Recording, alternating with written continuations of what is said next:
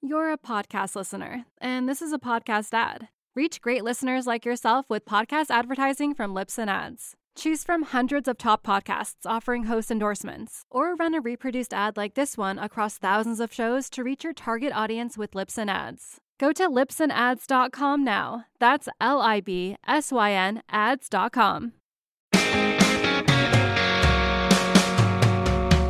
Welcome to another episode of the Dose of Leadership podcast, the show that brings you inspiring and educational interviews with today's most relevant and motivating leaders.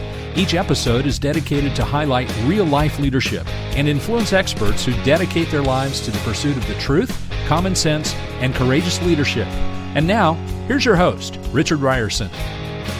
Hey, welcome to the show. Happy you're tuning in as always. I got a great guest today. Amy Morin is on the show. She's the editor in chief at Verywell Mind. She's a licensed clinical social worker. She's a psychotherapist and a psychology lecturer at Northeastern University. She's also an international best-selling author. Her books 13 Things Mentally Strong People Don't Do, which is how I came across her work, and 13 Things Mentally Strong Parents Don't Do, and 13 Things Mentally Strong Women Don't Do. They've all been translated into 40 languages. The Guardian dubbed her the self help guru of the moment, and Forbes calls her a thought leadership star. Her TEDx talk, The Secret of Becoming Mentally Strong, is extremely powerful. You need to watch it. It's one of the most popular talks of all time with more than 15 million views. She's a regular contributor to Forbes, Business Insider, and Psychology Today, where her articles on mental strength reach more than 2 million readers each month, and her advice on building mental strength has been featured by so many major media outlets, including Fox News, CNN, Oprah, Today, Good Morning America, Success, Business Insider, Time.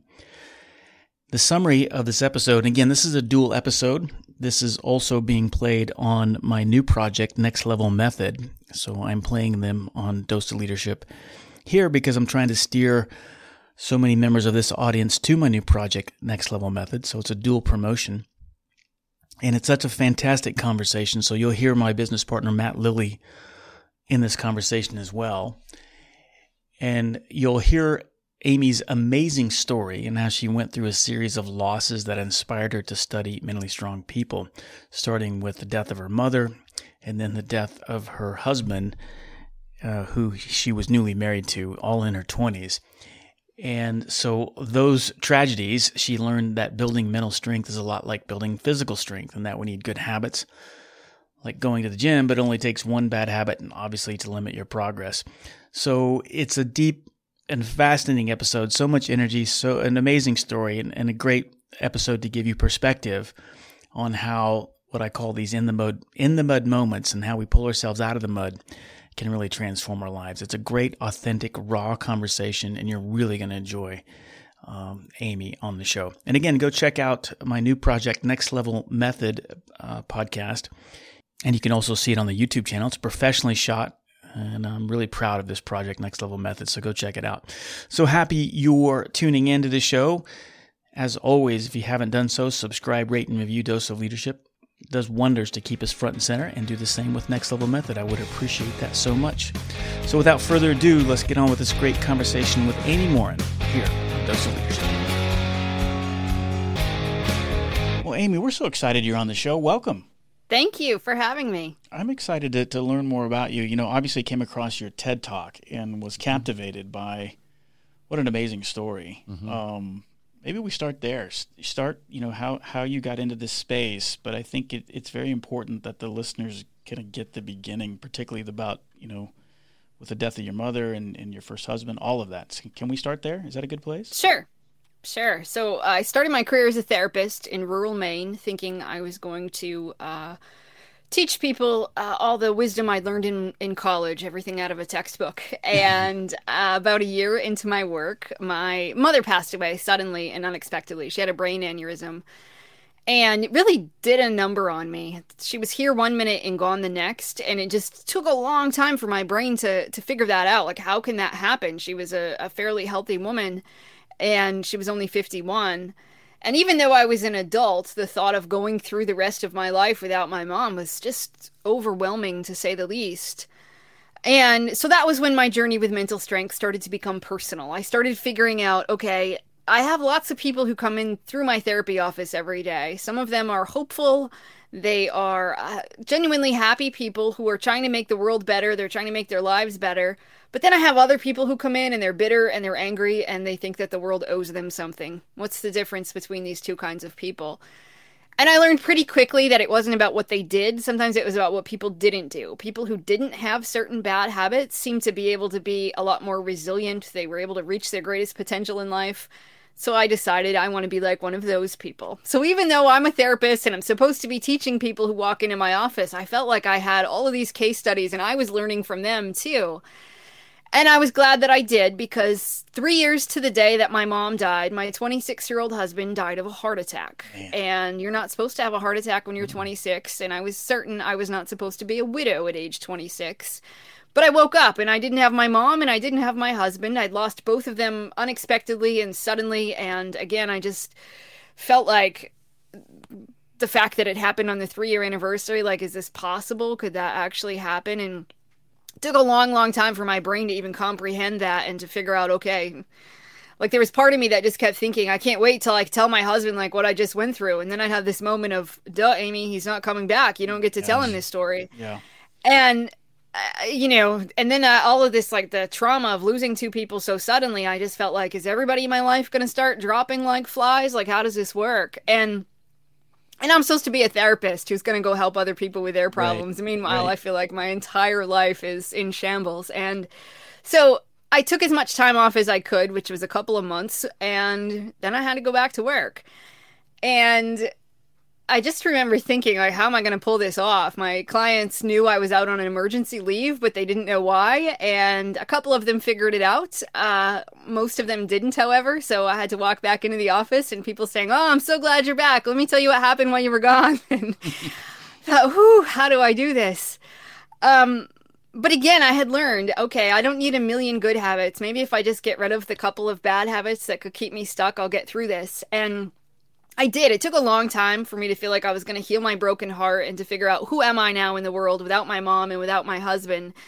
And I did some kind of kooky things, like I, I got a motorcycle and a motorcycle license, and just kind of did some other things that I wouldn't probably wouldn't have normally done. But I thought, what the heck? Let's do it. Life's short, obviously, so let's right. see what happens. And um, and you know a few years down the road i felt like okay i've sort of built this new life for myself kept some stuff in it uh, but got rid of other things and uh, was fortunate to find love again. I thought i'll never get remarried not interested. And about the time i was convinced that i was going to be comfortable with that uh, things changed. So i got remarried and i thought woo i got a second start in life. This is great. But right around the same time my father-in-law was diagnosed with terminal cancer. And unlike I'd lost my mom and my husband, I didn't know it was coming, but this time I did. They told us our, my father in law had maybe three months to live. And I thought, now I have to sit around and dread this for three months. How do I get through this? And so I wrote myself a letter of what mentally strong people don't do. And it was all the things I'd learned in my therapy office over the years. Just don't do these things and you'll be okay. And I found that letter helpful. So after a few days of reading it over and over and over again, I thought, maybe somebody else will appreciate it too. So I put it on the internet and thought like five people would read it, but 50 million people read that list. Mm. And one of those people was a literary agent who said, You should write a book. And I said, Well, I'm a therapist and I don't tell people my, my story. I listen to stories, so I don't think I can do that, but thank you very much. And she said, No, really. And I said, the article that went viral was literally just a list. It didn't give the backstory. And I said, but I have a story. It's I didn't write this list because I mastered it. I wrote this list because I struggle with it. And uh, she assured me I didn't have to tell the story, but that it might do some good if I did tell the story. People might take the list even more seriously. So within the month, we had a book deal with HarperCollins, and here we are a few years down the road, and I now have four books, and I get to travel the world and speak and write about mental strength. Uh, and now I get to live on a sailboat in the Florida Keys and write more books and talk to cool people like you. So it certainly changed the course of my life, those 600 words. Uh, but it was really born out of my own experience uh, as a therapist and my experiences going through pain. Yeah, it's it's almost like I, I can I can't imagine. I try. I'm, I'm, trying to empathize and trying to put myself in that situation. I, I guess I would find myself, if it was me, I'm trying to think I would really be thinking the universe is out to get me. and I think that would probably be the first place that I would go. And um, if I look at your your list, I mean, it kind of reminds me not that that's not the case, right? But how did you? I don't know how. I would find myself struggling to dig myself out of that hole. I mean, mm-hmm. what, what do you think when you hear me say that? Yeah, yeah, I had those moments where I thought again the fact that my husband died on the three year anniversary yeah, of the day my mom really died. I weird. thought, wow, that's. I mean, and the the story is bizarre too. The last place I saw my mom mm-hmm. was yeah. a high school auditorium, and then my husband and I went to that auditorium the same day, and then he died. So people are like, either you're cursed or that auditorium is right, cursed. But right. but I had those moments of just of thinking that, and uh, you know, I have a strong belief in God, and, but I also believe God isn't supposed to give you more than you can handle. And I had those moments where I thought, oh yeah, he totally overestimated, and there's no way I can get through this, and I just couldn't envision going through the rest of my life without my two favorite people. It just seemed right. awful and cruel. So yeah, I had those moments where I thought that. Uh, but then I realized, okay, I can spend the rest of my life truly believing that. And I knew if I believed that the world was out to get me, like I would make it true. Every time yeah. I got to a red light and the light was red, I would be like, more proof the world is out right. to get me. And it would be really easy to fall into that trap of thinking everything bad that happened was more evidence rather than realizing, okay, I had some uh, pretty bad things happen, but I also have good things happen. And just because more bad things do happen to me sometimes doesn't mean I'm doomed or that uh, I'm going to keep suffering for the rest of my life. Well, and that kind of gets to the foundation of, of, of changing habits. Mm-hmm. What you said right there is like, even though you didn't feel it internally, there was like a conscious internal or intentionality behind saying, this is the type of person that I want to be. I don't feel it but what would that person do? I don't know if you were explicitly saying that in your head, but that's kind of what, what I see mm-hmm. was happening is like, this is the person I want to be. This is what a normal, healthy, happy person would be doing. I'm going to do that, even though internally you don't feel it. Does that make sense? Yeah, you hit the nail on the head. I'm a firm believer in behave like the person you want to become. Yeah. And it's something I'd worked with therapy clients on over the years. People would come in and they say, Well, I need you to make me more confident. Okay, well, what would you be doing if you were more confident? Well, I'd go back to college. Great, let's just go back to college. Let's sign up for classes tomorrow. And they're like, yeah, I can. I don't feel confident. No, that's how you get confidence. You right. have to act like a confident person. Or right. people that will say, you know, I, I just need you to fix my depression, but I've been sitting on the couch for six weeks. Well, if you haven't left the house in six weeks and you haven't talked to anybody and you haven't done anything, like, I don't have any magic wands. We're going to start putting you out there and saying, okay, what would you do if you weren't depressed? And I felt like the same thing, and I went through that. Is okay if I act like the world uh, has definitely done me a lot of harm in life, then I'm sure I'll make that come true. It'll be a self fulfilling prophecy. But if I still want to be a optimistic person who lives a fairly good life, I have to get out there and do it, even when I don't feel like it. But we're allowed to feel sorry for ourselves at those moments, right? I mean, I think I know that's your first one is like you know bad habits we don't feel, but it just doesn't become our identity. I think. I think that to me that's the difference. I'll give myself X amount of time to feel sorry for mm-hmm. myself. But then I got to stop at that point. I don't know if that makes sense. That's what I internally do. Well, you know, there's a big difference between self pity and being sad. We should always yeah, that's true. embrace like it's okay to be sad. Sad's often part of the healing process. You don't want to skip over the pain. But self pity, when I talk about it, it's more like when you exaggerate how awful and horrible things mm-hmm, are yeah. and you underestimate your ability to to deal with it. So if I start thinking my life is worse than everybody else's, there's nothing I can do, there's no hope for me, that's when I fall into that self pity trap. And it's a dark place to be. And we've all been there, I'm sure, at least uh, for a little while. Mm-hmm. But the longer you stay there, the harder it is to pull yourself out of it. And then sometimes we invite other people to our pity party. We want other people to reinforce, yep, this is awful and there's nothing you can do about it. And then we really stay stuck there. Yeah. And and for me, and since you know this is obviously your space and your profession, what's what is the differentiator when people can actually do it and when they can't, right? Because I'm sure you've worked with people and they could make the switch, but then there's also times where where you know people can't make the switch. And I guess what's the mental? I mean, help walk me through how how you know sometimes people are just in a funk for years right or maybe their whole mm-hmm. life um, and then you you have somebody who's maybe similar circumstances and they're in a funk for a while but then they can make the switch so what keeps people i guess from making the switch or what empowers others to make that switch kind of from that space of um, uh, what do i want to call that that space of um, abyss or being lost to, to actually figuring it out to, to sticking to the 13 things that you talk about? Yeah, so a few things. Sometimes people truly believe, like, my life is awful and it's never going to get better. So, in my therapy office, sometimes we can look for exceptions to the rule. Like, what's something good that happened today? Because after a while, you can train your brain to just always be on the lookout for the awful stuff, the proof that your life is awful.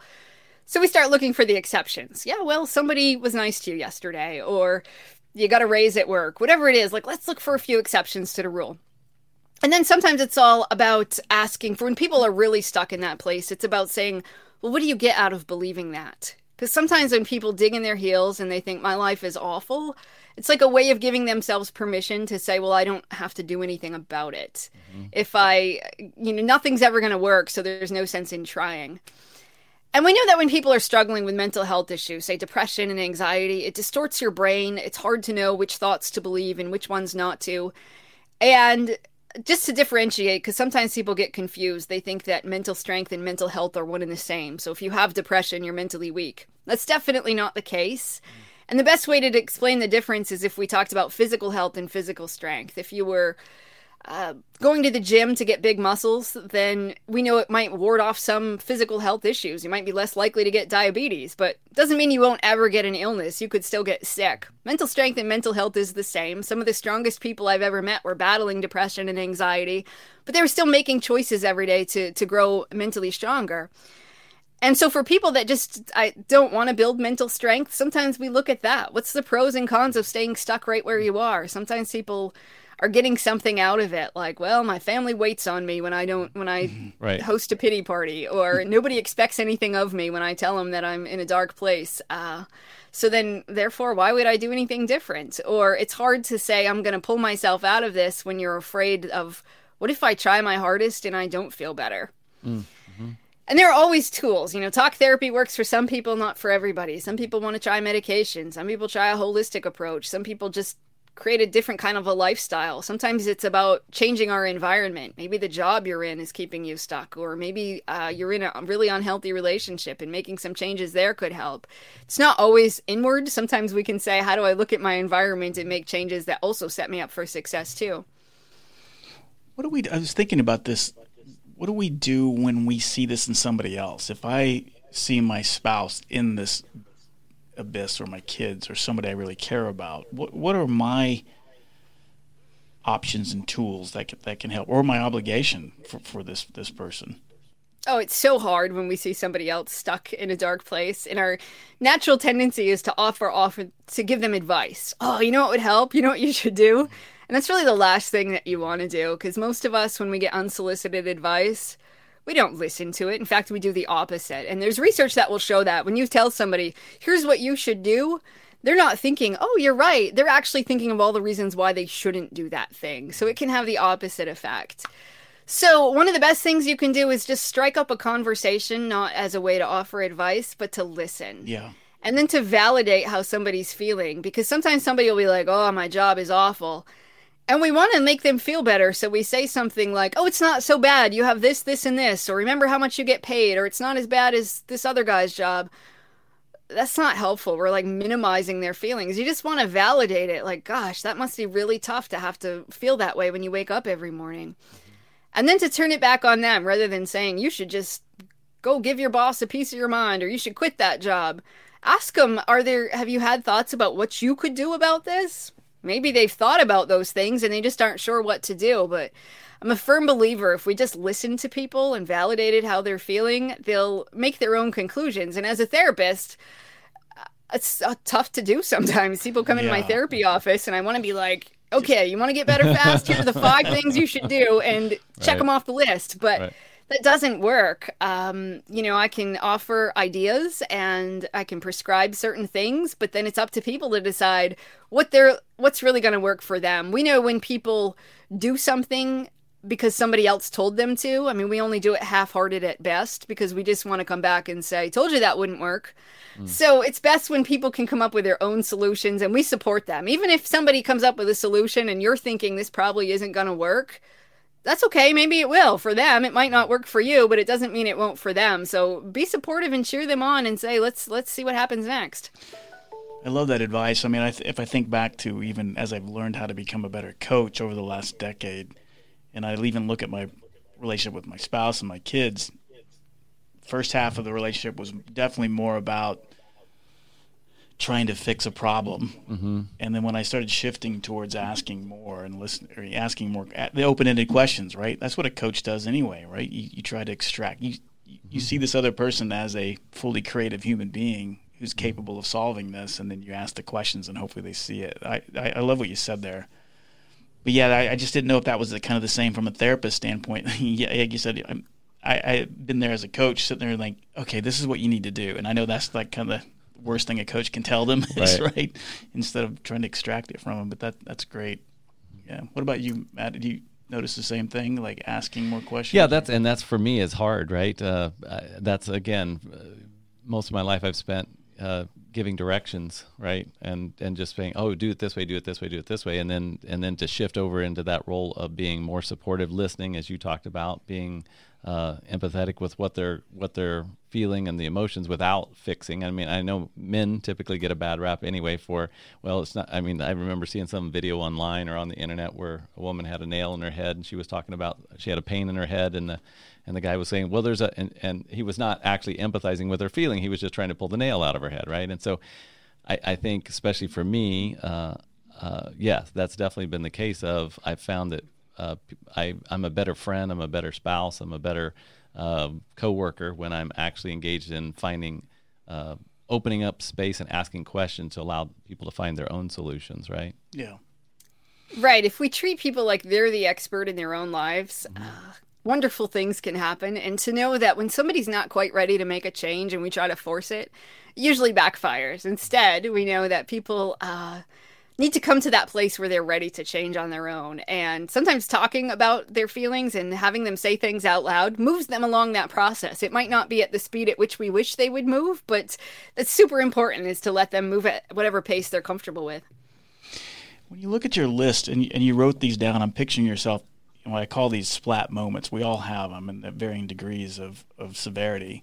I would consider yours pretty severe. Mm-hmm. couple big splat moments and and at some point you're writing this list down. Is there anyone that stood out in particular? Do you, do you can you remember kind of that aha moment when you said, "Yeah, this is rock bottom," and now I'm starting to see, I'm starting to climb out of the mud now. You've definitely been in the mud. Now you're starting to see yourself pull yourself out of the mud. When you look at that list, is there anything that stands out?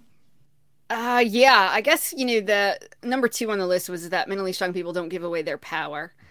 And I just remember uh, when I was going through grief, how many people had lots of advice for me about what to do and when I should, you know, do this or how to make financial decisions. And while everybody was well intentioned, I had to just remind myself that I didn't have to do what they said. And even though some people might have said, like, gosh, I know exactly what you're going through and I've been in the exact same situation, it wasn't the same. And so, just like I don't want to give people advice in my therapy office, I just had to remind myself I didn't have to take other people's advice. I knew my head wasn't on straight, so I did go to trusted people and run scenarios by them, like what do I do with this, or how do I handle um, practical things, like if I'm going to sell something that was my husband's, how should I do that? But on the other hand, I knew I just didn't need to take unsolicited advice from strangers, especially, or well meaning people. I can't tell you how many people said things to me like, I know exactly what you're going through. My husband passed away last year. Well, they were like 85. So I was like, well, sorry for your loss, too. However, um, that's not quite my situation. So I just really had to, I guess, empower myself to say, nobody can do this for you. You're on your own now. You need to make these decisions and be careful about who you take advice from. Be careful about who it is that you uh, seek out. Because again, I knew I wasn't thinking clearly. My judgment was clouded because my emotions were so high. But on the other hand, uh, it wasn't up to me to try to make other people happy. Is that your favorite one? If you if you look at that thirteen, is that is that kind of your your baby uh, of all of those? Would you say?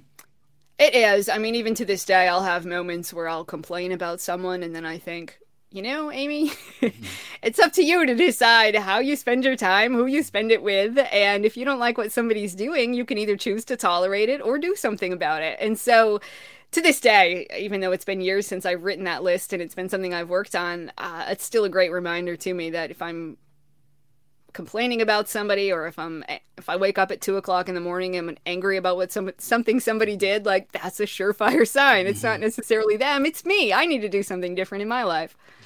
One thing that i was thinking about and certainly for the past eight years having all these conversations and kind of an aha moment for me what i've learned is that all these feelings that we have that we see of limiting beliefs of doubt or fear and i guess along the same vein of what you've experienced in these kind of this tremendous loss and having again a serious in the mode moment and pulling yourself out of the mud is it's something that never how do i phrase this completely goes away i guess and you talk about it in your TED talk in the beginning is like, hey, I've got this. I got my, I'm a, I'm a psychotherapist now. I'm 22. I got the house on the hill. I've got the car. I've got the husband. Life is great. But now, after going through that, it's like, in other words, you never get to a point where it's all unicorns and rainbows, right? It's like there's this acceptance that life is is pretty crappy sometimes, but that's part of the journey, right? And um, obviously, I think looking at you and listening to you, you've come to that acceptance point. I guess what I'm saying is you still deal with this fear and uncertainty. I mean, it hasn't gone away, even though you've mastered these lists, I guess, right? That's what I'm kind of getting at. You you are still someone that deals with fear, anxiety, limiting beliefs, and when's the other shoe going to drop, right? Is that a fair question? Oh, fair statement? Definitely. Yes. When life gets too good, I have a moment where I sort of think, oh, geez, it's not going to stay like this. So, you know, whatever bad thing's going to happen, just make it happen now because I feel like it just it can't stay awesome. And, and I do like I have, you know, ongoing anxiety about the people that uh, I care about in mm-hmm. life. And so mm-hmm. if I live on a sailboat, you have to climb to the top of the mast like 70 feet in the air. I hate heights, but I'm all, oh, I'll do it. And it's not because I'm a nice person. It's because it's way less anxiety provoking for me to shimmy up that mm. mast than to watch somebody. I don't want to watch my husband get up there. So he's just accepted. If Amy says I'm going to do something, like, I'll, I'll let you do it because, uh, and not that I'm trying to be all big and brave or anything like that. I'm like, no, it's way less anxiety provoking. I'm just trying to manage my own life right now because I do have that fear. And, um, you know, thankfully my husband doesn't perform lots of stunts or go out and do any crazy things because I think my anxiety would be way too high because I would just wait for the other shoe to drop and think what's going to happen next. And and so yeah, it definitely affected my brain. It's affected my outlook on life. Um, and in some ways, it's made it better. I probably wouldn't have moved to a boat in the Florida Keys otherwise, but it came to my attention of it's great when you say you're going to do something someday, but someday isn't promised. If I really want to yeah. live a good life, I got to mm-hmm. get out there and do it right now. And I don't have any regrets. If I'm fortunate enough to live to be 95, I don't want to look back over my life and be like, well, she sure played it safe. That was a great job. I want to live. I want to get out there and, yeah. and do fun stuff and make sure that I am enjoying my life to the fullest. That's what I love about your answer. And that's really mm, what I was yep. kind of getting at is like, how do we because despite all of the bad stuff that happens, you can still live a life of joy. In fact, it's probably 10 times richer mm-hmm. because you went through that in the mud moment, right? And like you couldn't have the richness and the joy without the mud, I guess is what I'm getting at. Does that make well, sense? That's just it. My life was pretty easy until mm-hmm. I was like 23 and and I think I didn't appreciate it enough because I didn't know otherwise. And now that I know what it feels like to be at the absolute uh, mm-hmm. uh, pit of despair, well, let me tell you, a mediocre day isn't so bad anymore. Or the things right. that used to bother me aren't even scary anymore. I used to be the kid that didn't dare read my paper in front of 12 kids in, in the class. My mm-hmm. English teacher used to read my papers for me because I was like, oh, what if I embarrass myself? I stumble over my words, my face turns red. That would be awful. Well, let me tell you, I gave the eulogy at my husband's funeral, and in that moment, I could have cared less what I looked like. I just wanted people to hear these stories, and it changed my entire life in so many ways because those little things now I'm like, ah, I don't care. So that's what gave me the courage to give a TED talk. I thought if I can give a eulogy at my husband's funeral when I'm 26, I'm pretty sure I can stand up in front of a room full of people and give a TED talk. And if I embarrass myself, so be it. Right. Yeah, that's just it's just I love your energy. I love it's amazing. Have have you um you talked about higher power God, however you want to frame that, but have you linked just all the people that you're helping now because of I mean, without that those the catalytic events happening, right? You probably don't write a book. You probably don't mm-hmm. speak worldwide. You probably don't, you're not here with us today sharing a message, right, of hope and and of mental strength. So, I guess in the bigger scheme of, of, of your life, have you kind of linked up that this thing kind of had, I mean, I won't say had to happen, but was a catalyst for you helping just thousands and millions of people, right? Yeah, definitely. I'm again. I'm like the world's least likely speaker. Like, I mean, I, it was. I had to give a speech at my high school graduation, and it was horrific. And I remember thinking, like, who on earth would ever do anything like this? And so, never imagined in a million years that that's where I'd be. And granted, I wish I didn't have to go through those things Right, to get where I am now. If Right, I could undo it, and Right. sometimes people will say, like, "Oh, this is great. You get to do all this stuff now," but like, well, it doesn't really even out. It's, Mm. Right, it's not like right. I'm happy that I had to trade those things No. in. But on the other hand, I'm not sure that there was another path to get to where I am now. And I'm grateful that I get to take the pain that I've been through and at least kind of make some sense out of it. Or if it helps one person, then um, makes it a lot easier to tolerate. Well, that's the power behind the intentionality behind it. Because Yeah. I'm always amazed because you, I I could experience the same event that you did. You know, mirrored it, happened at the same time. You and I could be on a plane and everybody dies except you and I live. You take that event, and it's a, as Mm-hmm. you said, a catalyst for positive change. I turn it and I sink, and I never, I never recover. I, I sink into despair, depression, and, and alcohol abuse, whatever. I'm most always, but uh, to me, your intentionality of, of choosing, it may not seem like you had another choice, but you actually mm-hmm. did. You had choices all along the way, and and the choices have led to this. So Right, and ultimately the thirteen things are choices, right? The thir- the list of thirteen are thirteen choices, and and and you know, as I've dove deeper and deeper into this type of work, it seems like people that take their pain, whatever pain it is, real or perceived, whatever that pain is, some people take that pain and it's like they bottle it and they refine it and they turn it into like super fuel and their superpower. And then others get stuck in just kind of that victimhood or victimization, you know, where they where they let it keep hold them back. Some Right. people use it just like you. I'm just amazed at how this has driven you forward, and I just want to come down to Florida and see your boat. yeah, exactly. I'm new to sailing, and I, Yeah. I'm like, how big is the boat? Where's it at? How how, lo- how often? You say, I have all these sailing questions now. I want to ask, but we'll do that another time. You have an open invitation. Thank you. Well, I was really fortunate that I was a therapist. I think Right. had I not been a therapist Yeah. when these things happened to me, uh, it would have been awful. I at least had that head knowledge. Right. And the other thing that we know when some people go through tough times and they grow from it, and Mm-hmm. some people go through tough times and they get stuck, it often depends on social support. Interesting. And for me, like I lost my mom and I lost my husband, but uh, I was fortunate. My husband's uh, family basically adopted me. They're still, I still spend holidays with them and that sort of a thing. Even though I'm remarried, my second husband still hangs out with my first Mm-hmm. Oh, husband's cool. family. Yeah. And um, and my friends. I've had the same group of friends since we were in preschool. I Yeah. really didn't divert very much from from my my social group since I was four.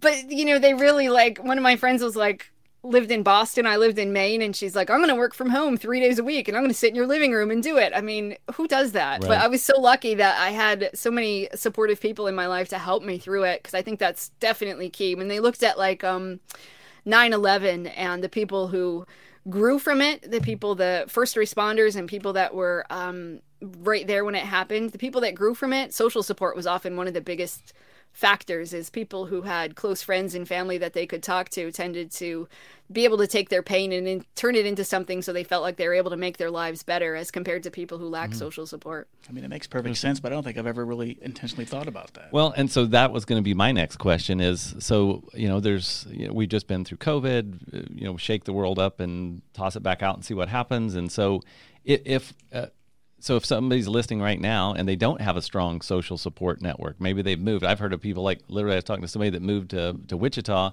and for a job knew no one here, had no support structure here. Now I know obviously, you know, with the viral or the the world we live in, social and all that stuff, calling and video and all that fun stuff. But if somebody doesn't really have a strong su- uh, social support network, but they want change and they know they need that, where where where would you recommend they w- would turn? yeah, that's a good question. That is a good question. And when we looked at studies too, and we asked people like 20 years ago, how many friends do you have? People Mm-hmm. said three. When they asked that same question recently, people said zero. Wow. They don't have anybody that they could really talk to or that they feel comfortable Wow. calling when they're in a crisis. And I think that's tragically sad. And I think that puts us all in a very precarious position. If you don't have anybody that if you have an emergency at two in the morning and you don't have anybody that you could call that you think is going to be able to drop everything and show up on your doorstep that's a scary place to be. Uh, so I think one good place is to start is to just look into your old network, maybe your old friends, your old uh, college roommate, somebody, but to reach out to people And if you, they aren't in the same vicinity, that's okay. It's still a good place to start. And you just make a phone call, connect with somebody on social media, and strike up a real conversation, not just liking their family Yeah. photos. And and then to figure out how do you meet people as an adult, right? It's a weird place that we're in as adults.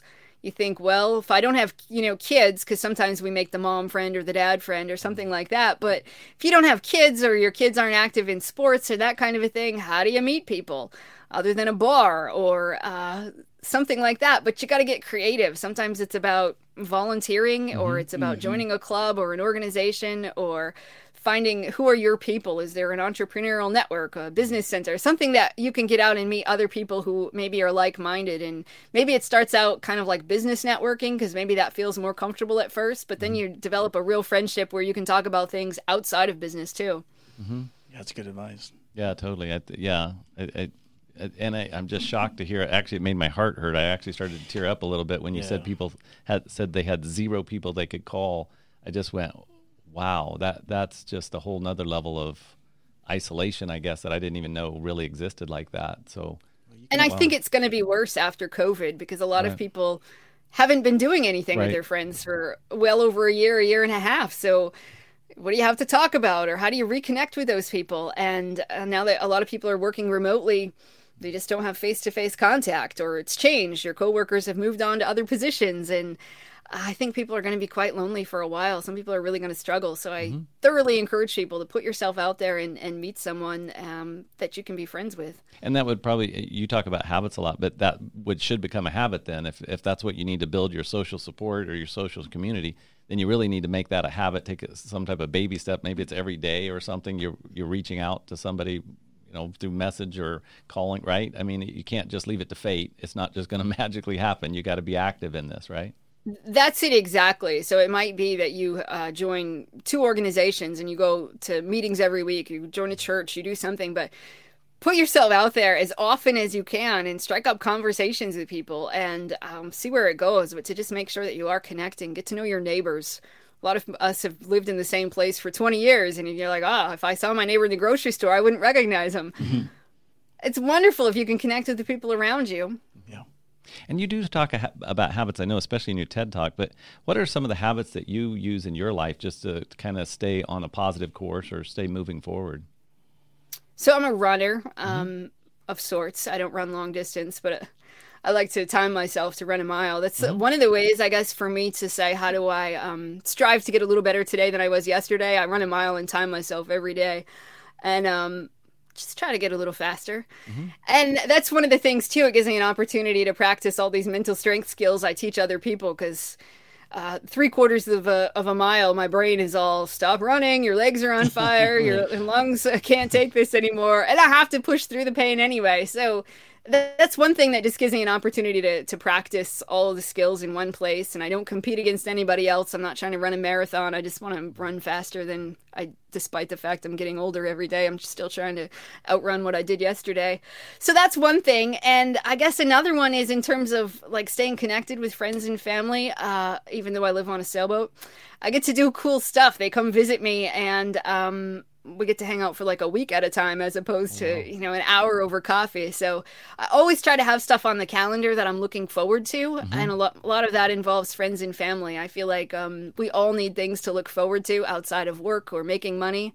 But if you just have those something on your schedule, I'm going to a concert, say later in the month with a friend, and I'm going to actually go to Maine and visit my friends and family uh, earlier in the month. Those sorts of things just make such a big difference in, in my overall well being. Very good tips. Yeah, it is. Are they habits that are they like daily habits? I mean, I know one thing I always struggled with is I think, yeah, it's kind of like losing weight. It's like, yeah, I'm committed and I get all excited and I say I'm going to get up at five and I'm going to journal and I'm going to pray and I'm going to exercise and I'm going to do more before 7:30 than anybody else. And then I tried to do too much, right? And then when I shifted to just doing just a gratitude, just just so that I'm going to get up, my feet hit the floor. I'm thankful that my feet hit the floor. And I start looking around and like, oh my, my wife's healthy, my pets are healthy, my kid, I got a roof over my head, right? That made a big difference Right. to me. Just starting small, I guess, is my point. Instead of doing Yeah, and one of the laundry things. I do in my life because so that I don't overwhelm myself, like, okay, starting on January 1st, I'm going to change everything about my Right. life. I'm a huge fan of 30 day challenges. So if one, for one month I make something a top priority, I can make a huge difference. And it started about, I guess, a year and a half ago. I had met this guy that got six pack abs in 28 days, and I was all, hmm, I wonder if a woman can do that. So I called his trainer, and he said, like, uh, maybe. But for one month, that was my priority. I was like, I'm gonna just like kick this into fifth gear. I worked out like like crazy and I did all this stuff and I made it happen. Well, there's no way I want to live like that. Like if I my physical health was my top priority, well, my social life really took a dip. I couldn't do much because I was working out and worried about eating, but but then maintaining six-pack abs like no problem. That can fall down to like number 6 on the priority list and I can maintain it. But same thing. If the next month I say, all right, I'm going to kick this into high gear, my social life or gratitude or something like that, and I make a big deal out of it for 30 days, I'll see a huge difference in my life. And then you move on to something else that can fall back down the priority list. It's just sometimes for me, like, let's say physical health was always, say, like number five on the priority list. So I never really got to it. It was never a huge deal. I never felt like I was all that healthy.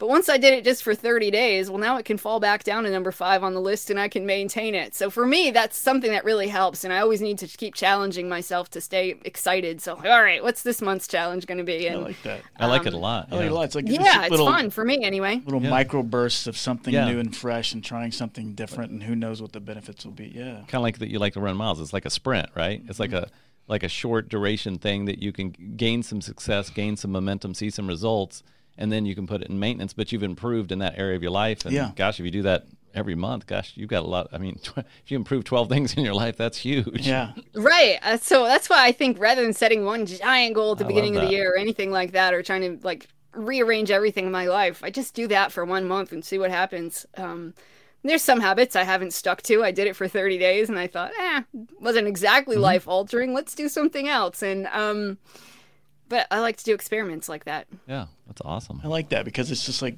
it's kind of seeing what what works. Mm-hmm. It's kind of like the advice you give your kids when they go to college, like, oh, just try a little bit of everything and see. And so, yeah, I think sometimes it gets. You said the word overwhelming, and I think that's where I've stopped on these life altering habits because I tried to do too much and it was too overwhelming. Right? Yeah. Instead right. Of, so like, oh, I'm going to live this healthy lifestyle and be this way which is all good intentions, but mm-hmm. maybe if I said, hey, for the next 30 days, I'm going to do this and see what happens. I like that. Yeah. And now it looks like you're impacting, uh, wanting to impact a younger generation, right? You've got a new book out and about kids and 13 things. What's the actual title of it? 13 Things Strong Kids Do. So all my other books are about what not to do. But when it came to kids, I thought, well, if we teach kids healthy habits now, maybe they won't grow up to develop those bad habits that we have as adults. So if we just instill these now, and my 11 year old niece also reminded me, she said, Amy, kids get told what not to do all the time. Can you just tell us what to do? And I thought, all right, let's go for awesome. it. So it's really written for like the 8 to 12 year old range, but it's just about how do you uh, change the way that you think? How do you know that everything you think isn't true? How do you manage your emotions when you're sad, when you're angry? How do you know when to embrace those feelings versus when to change them? And then how do you take some kind of productive action? How do you face your fears and act brave? Any favorites out of that? Out of, if you look at that book, uh, something to do. I love that. I love the concept. What, what's your favorite? So one of my favorites in that one is persistence. That mentally strong kids persist. And it's really about how do you stick to something even mm. when you mm-hmm. don't want to, whether it's that math paper that seems dreadful or you're uh, trying soccer for the first time and you're awful at it. But how do you persist? How do you keep going even when you don't feel like it? I love that. The, the message of tenacity yeah. gets glossed over, particularly for little kids. I think we put so much emphasis on the talent side of, you know, we see these, t- you know, you got to be this talented to be this to be successful. But it's it's always the tenacity. It's always the never quitting is mm-hmm. what what what advances people and I even like it seems like the theme from book to book and even in your subject matter is about uh, it's not about the emotion right it's about doing it anyway right so because emotions are always it's like the weather They're, you know no matter where unreliable. you live the weather's unreliable and it's always going to change but if you have good habits that are consistent and you have things built in your life right then then you're pre-programmed for success versus just at the whim of your emotions or of life is that kind of in the right vein there it is. So I think we would all be served better if we were taught more about feelings and how do you mm-hmm. how do you experience them and how do you express them? How do you know when to embrace them? And in the kids book, which it's an exercise I've used with lots of adults too, is to just figure out are my feelings a friend or an enemy right now? We talk so much about feelings being either positive or negative, like happiness is good and anger is bad. But the truth is, any emotion has the potential to be helpful or hurtful. I'm, people are excited, they fall prey to a get rich quick scheme, even really smart people, because their emotions cloud their judgment. So it's not helpful. But then sometimes anger is helpful. When it makes you stand up to something that you believe in, it's helpful so I think for us to just spend more time figuring that out like is this emotion helpful or not and how do I manage this emotion in a healthy way we live in such a world where we want a quick fix like we reach for alcohol or we reach for food to eat or uh, start scrolling through our phones to relieve an uncomfortable emotion but part of being stronger isn't just about suppressing your emotions or distracting yourself it's about building confidence that you can tolerate those uncomfortable feelings sometimes hmm. Yeah, I love it. It's like harnessing the, the tension, like we were talking about yeah. last week. You know, Yeah, it's yeah. like it's it's hanging on to, knowing which tension to hang on to and harness, and, and do something with it. Right. Right. Yeah. Yeah. I love that. What would you say uh, you, before you wrote the the kids book? You had uh, two other books of what uh, parents shouldn't do, and then what mentally strong women don't do. What about from the parent side? Obviously, I'm the father of four daughters, and Matt's got two Mm-hmm. got kid- two of my own, little yeah. ones. What shouldn't we do? Just kind of your favorites out of that one, like things that we. Uh, so that do. one is really about uh, like not shielding kids from pain, not taking responsibility for kids' emotions. Uh, because i we're finding that when they ask college kids, "Are you prepared for school?" Like ninety percent of them say academically, yes. Yet almost that same number says emotionally, no, because nobody taught them. How do you, when you're sad because you failed a test, what do you do? Or when you have a fight with your roommate, how do you handle that? Or when you're anxious about something coming up next week, how do you manage your emotions? And if we're not teaching kids how to deal with their emotions, then uh, we're doing them a huge disservice in life. And I think we should really spend more time doing that but as parents it's so tempting to to calm our kids down to cheer them up to do those things for them rather than teach them how to do it themselves Love it. Well, as we're getting close to wrapping up here, is there anything that we haven't hit upon that we you wish we would have talked about? Kind of the last minute thing. What what should we have talked about? I guess just the other thing I would say is that uh, we're all stronger than we think. Your brain hmm. will underestimate you. It works so hard to keep you inside your comfort zone it will lie to you. It will tell you you can't handle something. It will convince you that you shouldn't make a change or you shouldn't do something different in your life. But if you can learn to challenge your brain when it tells you you can't do this and you do it anyway, you can literally change your brain to start to see you differently. You can uh, train your thoughts so that they aren't as negative or that they don't always underestimate you. And we can see it on brain scans when people start working on challenging their thoughts, their brain physically changes over time. But you have to put yourself out there and trust that, okay, I don't feel like I can do this. I don't think I can do it, but I'm going to try it anyway. Well, that's the edge of living, right? I mean, the, the where the growth zone and the comfort zone kind of collide, and they don't coincide in the same space. And if you can stay in that growth zone, that's what it's all about, right? Exactly. I mean, that's that's where life kind of begins, I think. Mm-hmm. Yeah. Yeah, that's amazing. So it's been I I'm just thrilled to be able to spend this time with you today because uh, it's I'm inspired. I've I've written a whole page full of notes and I'm like writing stuff down and circling it and so no, I think it's just I I think it's awesome. I'm I think the world's a better place because you're in it and just your light and your energy and your vibrance it it just shines through. So thank you for doing your work. Thank you for writing the books and inspiring others to that it that you it everybody goes through things, right? Everybody goes through things, and you're an example of that. You know, there is light on the other side, and there's still discomfort, there's still emotion, there's still life happening, but you're just choosing to to address it and and uh, I guess grab it and embrace it and using it as fuel to help others. I think that's amazing. Yeah, I love what you're doing. Four books. You got the podcast, Verywell Mind, uh, editor in chief of that, uh, the Mentally Strong People podcast.